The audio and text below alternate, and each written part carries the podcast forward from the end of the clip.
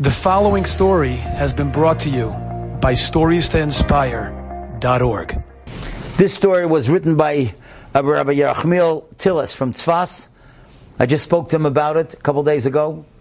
I heard this story. It's unbelievable. There was a family in Yerushalayim. They had seven children.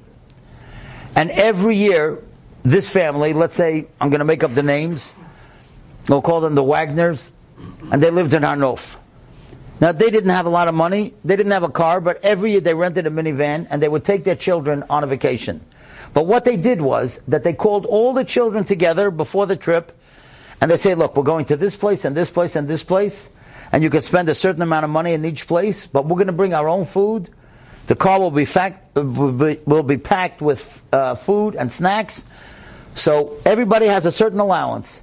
But we're not going to go to any extra places. We're going to go to Tveria, We'll go jeeping in one of the mountain areas. We'll go on a boat in Kinneret. And they mapped out a whole beautiful itinerary for the kids. But they knew they're only going to those places that they spoke about, and everybody can spend only a certain amount of money. The first day they're traveling north, and they stop in Netanya. Netanya is gorgeous, right? And it's near the Mediterranean Sea, and they take out the lunch and the snacks, and the kids are eating, and the parents are eating by the water. It's beautiful. When they finish, one of the little boys, the eight year old boy, says, Daddy or Abba, I have to use the facilities. I have to go to the lavatory. Where are they going to get a bathroom, you know, over there? So all the kids went back into the car and he started walking with his son and they saw a kosher restaurant. So he felt bad because, you know, no restaurant wants you to come in to use the facilities if you're not buying anything. But listen, the kid has to use the facilities. What are you going to do? So he goes inside and he sees a waitress by the door and he says, Please, I'm so sorry, please forgive me. But I know we're not buying anything, but my little boy has to use the facilities. Would it be okay if he could just go in for a moment? She looks around and she says, Yeah, it's okay. And the little boy goes, and then the father is, stays, starts walking out, you know, with the little boy. And as they're coming towards the door to leave the restaurant, the head waiter sees them and he goes crazy. And he says, What are you guys doing here?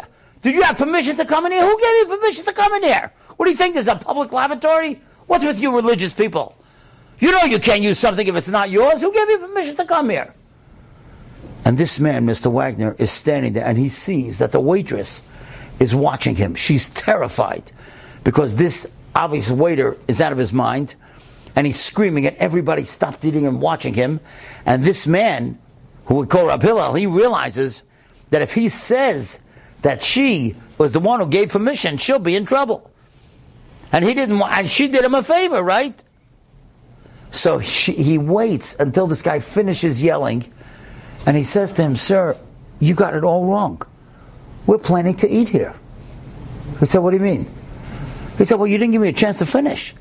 I just came in here with my little boy, but we got the whole family in the car. We're all coming in to eat. He said, Oh, I'm so sorry.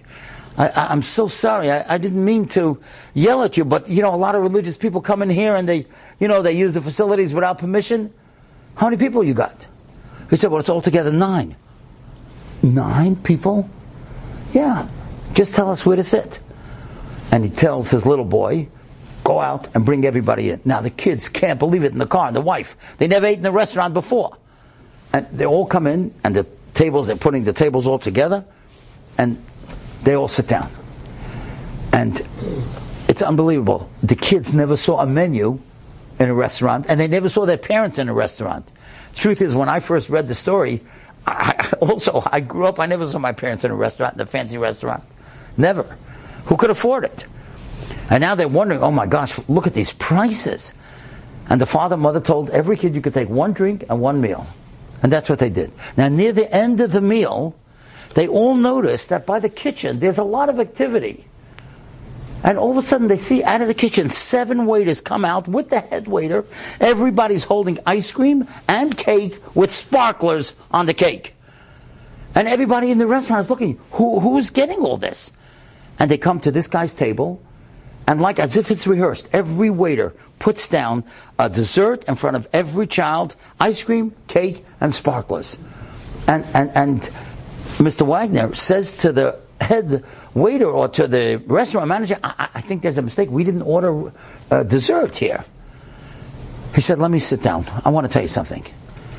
He said, you know, after all of you sat down, the waitress came into the kitchen and she was crying. And one of the other waiters asked her, why are you crying? She said, I just saw something that I never saw in my life. No one ever did this to me before. They said, what happened? She said, I saw what that man did. He was coming in. He had no intention of buying anything. But then when he saw that I could get in trouble, he changed everything. And he had all his kids come in. Nine people are eating a meal only so that I shouldn't get in trouble. I was so terrified the way this waiter was yelling and screaming. I thought for sure I was going to lose my job. I was already thinking, where else can I get another job? So the restaurant manager says, we brought you the dessert because we wanted to do something special for special people. The kids finished the dessert, and the father asked the waiter for a bill. So in the bill, it says, from now on, anytime you come to this restaurant, it's 50% off. Now listen to this. He calls over the restaurant manager. He says, Thank you very much for the future. But what about now? What does it cost for this meal? So the restaurant manager tells him, We have a policy in this restaurant. We only charge people. We don't charge malachim. We don't charge angels.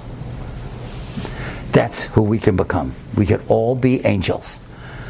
Why did he do this and spend that fortune? For the chesed, so that that lady wouldn't get in trouble. There are great people in Klal Yisrael, and we could all become great. Enjoyed this story? Come again. Bring a friend. Stories to inspire.org.